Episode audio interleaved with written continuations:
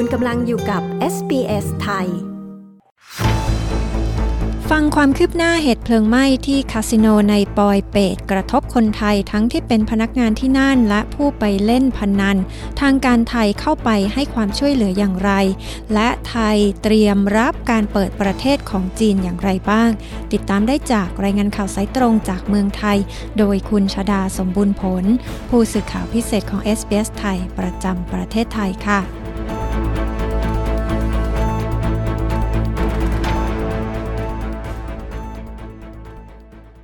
สวัสดีค่ะ คุณชดา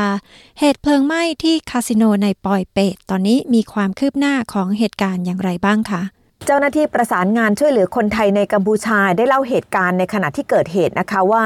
ขนาดเกิดเพลิงไหม้นักท่องเที่ยวและพนักงานยังคงทำงานอยู่ในคาสิโน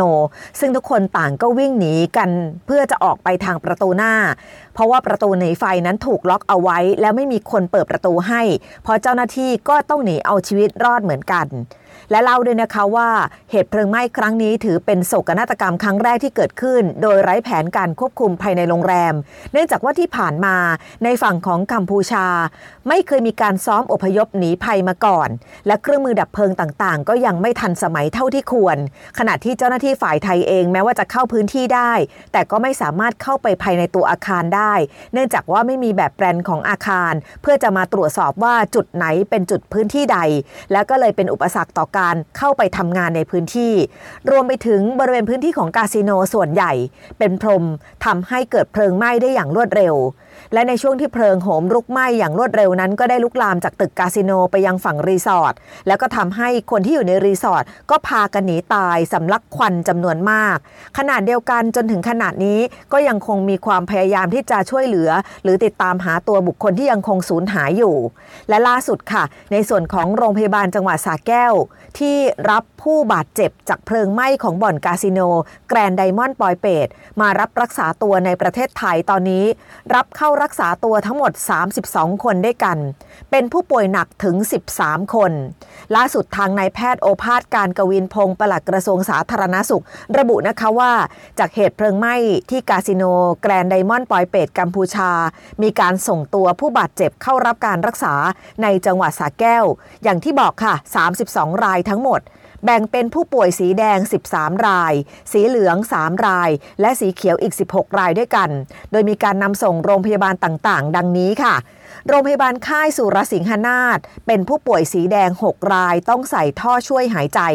และมีการส่งต่อไปยังโรงพยาบาลสมเด็จพระยุพราชสระแก้ว อีกสามราย โรงพยาบาลอารัญญประเทศอีก 5 ราย ที่เป็นผู้ป่วยสีแดง และเป็นผู้ป่วยสีเหลือง 2 ราย โรงพยาบาลวัฒนานคร เป็นผู้ป่วยสีแดง 2 ราย และส่งต่อโรงพยาบาล สมเด็จพระยุพราชสระแก้วแล้วเป็นผู้ป่วยสีเขียว 2 ราย โรงพยาบาลโคกสูง เป็นผู้ป่วยสีเหลือง 1 ราย และเป็นผู้ป่วยสีเขียวอีก 8 รายด้วยกัน และสุดท้ายคือโรงพยาบาลเกษมราชอรัญญประเทศ เป็นผู้ป่วยสีเขียว 3 ราย และพบว่ามีผู้เสียชีวิตอย่างเป็นทางการแล้วที่เป็นคนไทย 1 รายด้วยกันนายโอภาสระบุด้วยนะคะว่าทีมบุคลากรทางการแพทย์ตอนนี้ ให้การดูแลรักษาพยาบาลผู้บาดเจ็บอย่างเต็มที่ค่ะ และได้กำชับกับทุกโรงพยาบาลในแห่งจังหวัดสระแก้ว ให้ติดตามสถานการณ์ เพื่อเตรียมความพร้อมในการรับผู้ป่วยและผู้บาดเจ็บที่อาจจะมีมาเพิ่มเติม และในส่วนของโรงพยาบาลใกล้เคียงเอง ก็จะต้องเตรียมอุปกรณ์ให้พร้อม เพื่อสนับสนุนการช่วยเหลือหากมีการร้องขอ ในขณะเดียวกันได้มีการประสานหน่วยที่ดูแลผู้ป่วย ให้ดูแลอย่างใกล้ชิด โดยเฉพาะกรณีที่มีความเฉพาะทางทางด้านเป็นพิเศษ กับกรณีผู้ป่วยไฟไหม้น้ำร้อนลวก ซึ่งก็จะมีเจ้าหน้าที่จากโรงพยาบาลที่มีความชำนาญเรื่องนี้ มาให้การดูแล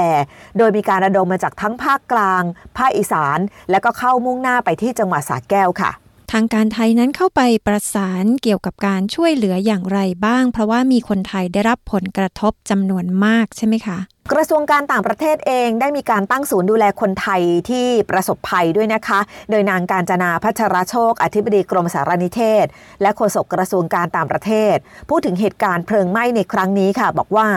เหตุการณ์ที่เกิดขึ้นอยู่ตรงกันข้ามกับด่านผ่านแดนถาวรบ้านคลองลึก หรือว่าอำเภออรัญญประเทศจังหวัดสระแก้ว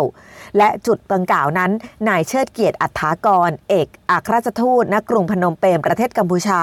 ก็ได้รายงานข้อมูลเข้ามา เป็นระยะระยะให้กับทีมประเทศไทยได้รับทราบ รวมถึงมีการประสานกับทางผู้ว่าราชการจังหวัดสระแก้ว ประสานกับศูนย์ประสานงานชายแดนไทยกัมพูชา และประสานงานกับหน่วยงานของกัมพูชามาอย่างต่อเนื่องนับตั้งแต่เกิดเหตุ โดยในชั้นนี้หน่วยงานของไทยที่อยู่บริเวณชายแดนไทยกัมพูชา ได้ร่วมกันจัดตั้งศูนย์ประสานงาน รับข้อมูลผู้ประสบภัย เพื่อช่วยอำนวยความสะดวกให้กับคนไทยที่ต้องการจะกลับประเทศ ส่วนคนที่ประสบปัญหาเรื่องของหนังสือเดินทาง หรือเอกสารต่างๆ ถูกไฟไหม้ไปหมดแล้ว ทางสถานทูตจะเร่งช่วยเหลือในการออกหนังสือเดินทางรับรองเดินทางกลับให้ และจะทำกระบวนการส่งต่อไปยังเอกสาร ให้ไปถึงศูนย์ประสานงานนำตัวคนไทยทั้งหมดกลับข้ามแดนกลับมา ขณะเดียวกันทางด้านของพลตำรวจเอกดำรงศักดิ์กิติประพัฒน์ผู้บัญชาการตำรวจแห่งชาติ ก็ห่วงใหญ่ต่อเหตุการณ์ที่เกิดขึ้นค่ะ สั่งการให้เจ้าหน้าที่ตำรวจบูรณาการช่วยเหลือกับทางตำรวจของกัมพูชา พร้อมกันนี้ยังได้มีการเปิดศูนย์ช่วยเหลือประสบภัย มีส่วนราชการที่เกี่ยวข้องมากมาย ไม่ว่าจะเป็นสอพออรัญญประเทศตมจังหวัดสระแก้ว ร่วมกับเจ้าหน้าที่ของจังหวัด และก็รวมไปถึงตั้งศูนย์รับแจ้งข้อมูลจากญาติผู้บาดเจ็บและให้ตำรวจตชด สนับสนุนการปฏิบัติการช่วยเหลืออย่างรวดเร็วทันท่วงที พร้อมกันนี้ทางการไทยเองยังพร้อมที่จะพิสูจน์หลักฐานเข้าสู่การสนับสนุนการตรวจพิสูจน์ทางนิติวิทยาศาสตร์ รวมไปถึงการพิสูจน์อัตลักษณ์บุคคลต่างๆ หากพบว่าจะต้องมีผู้เสียชีวิตเพิ่มเติมค่ะคุณชาดาคะการที่จีนเตรียมเปิดประเทศในวันที่ 8 มกราคมนี้ ไทยมีมาตรการเตรียมพร้อมรับการเปิดประเทศของจีนอย่างไรบ้างคะ ทันทีที่ทางการจีนประกาศออกมาว่าจะเปิดประเทศภายในวันที่ 8 มกราคมนี้เป็นต้นไป ก็มีแนวโน้มว่าชาวจีนจำนวนมากจะเดินทางมาประเทศไทยค่ะ วันนี้พลเอกประยุทธ์จันทร์โอชานายกรัฐมนตรี และรัฐมนตรีว่าการกระทรวงกลาโหม ก็ได้เรียกนายพิพัฒน์รัชกิจประการ รัฐมนตรีว่าการกระทรวงการท่องเที่ยวและกีฬา นายยุทธศักดิ์สุภสรผู้ว่าการการท่องเที่ยวแห่งประเทศไทย และนายเฉลิมพลเพ็ญสูตร ผู้อำนวยการสำนักงบประมาณ เข้าหารือกันที่ตึกไทยคู่ฟ้าทำเนียบรัฐบาลค่ะ ซึ่งนายยุทธศักดิ์สุภสรผู้ว่าการการท่องเที่ยวแห่งประเทศไทยเปิดเผย ภายหลังจากที่พูดคุยกันค่ะ บอกว่าเรื่องงบประมาณด้านการท่องเที่ยว ทางด้านของพลเอกประยุทธ์จันโอชา ได้ ให้นโยบายไว้ว่า จะต้องมีการปรับลดในส่วนที่เป็นโครงการที่เยินเยอะซ้ำซ้อน และก็ปรับโครงการที่เหมาะสม อย่างในส่วนของโครงการเราเที่ยวด้วยการเฟส 5 ที่จะช่วยเหลือประชาชนคนไทยในการท่องเที่ยวเมืองไทย ด้วยการจ่ายเงินให้ 40%แล้ว คนไทยจ่าย 60 รัฐจ่าย 40 อันนี้ถือว่าเกิดประโยชน์สูงสุดส่วนหนึ่ง แต่ก็จะต้องมีมาตรการและก็มีรายละเอียดที่ชัดเจน ซึ่งเรื่องนี้น่าจะเข้าสู่การพิจารณาของที่ประชุมคณะรัฐมนตรีได้ หลังเสร็จสิ้นปีใหม่ไปแล้ว ขณะเดียวกันสิ่งที่นายกรัฐมนตรีย้ำก็คือกำชับไปยังนายพิพัฒน์รัชกิจประการ รัฐมนตรีว่าการกระทรวงการท่องเที่ยวและกีฬาว่า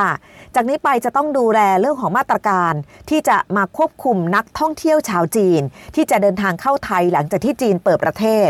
โดยต้องดูแลความปลอดภัยเน้นหลักไปที่คนไทยเป็นสำคัญค่ะ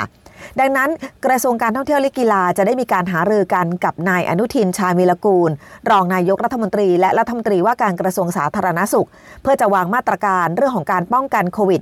-19 หลังจากที่นักท่องเที่ยวทยอยเดินทางกันมาจำนวนมาก โดยจะมีการหารือร่วมกันของ 3 หน่วยงานที่เกี่ยวข้องค่ะ คือกระทรวงการท่องเที่ยวและกีฬา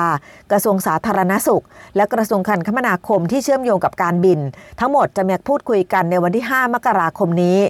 โดยยอมรับนะคะว่าปัจจุบัน ชาวจีนเป็นลูกค้าหลักของคนไทยในการเดินทางมาท่องเที่ยว แล้วก็สร้างเม็ดเงินจำนวนมาก ดังนั้นจะต้องดูแลไม่ให้ปัญหาเรื่องของสถานการณ์โควิด -19 มาส่งผลกระทบต่อการท่องเที่ยวในครั้งนี้ตอนนี้ภาคเอกชนเองอยากให้ทุกอย่างเดินหน้าไปตามกลไกปกติ หลังจากที่จีนเปิดประเทศแล้วเพราะภาคเอกชนเองก็คาดการณ์นะคะว่าช่วง 3 เดือนแรกของปี 2566 น่าจะมีนักท่องเที่ยวจีนประมาณถึง 3 0 0แสนคนเดินทางมาไทย ซึ่งจะส่งผลให้เราสามารถปรับเป้าหมายนักท่องเที่ยวได้ จากเดิมกำหนดไว้ที่ 20 ล้านคน ก็จะกลายเป็น 25 ล้านคนทั่วโลกต่อปี ส่วนรายได้ตอนนี้ยังคงยึดไว้ที่ตัวเลข 2.4 ล้านล้านบาทด้วยกันค่ะ ดิฉันชาดาสมบูรณ์ผลรายงานข่าวสำหรับ SBS ไทย รายงานจากกรุงเทพมหานครค่ะ ต้องการฟังเรื่องราวน่าสนใจแบบนี้อีกใช่ไหม ฟังได้ทาง Apple Podcast Google Podcast Spotify หรือที่อื่น ๆ ที่คุณฟัง podcast ของคุณ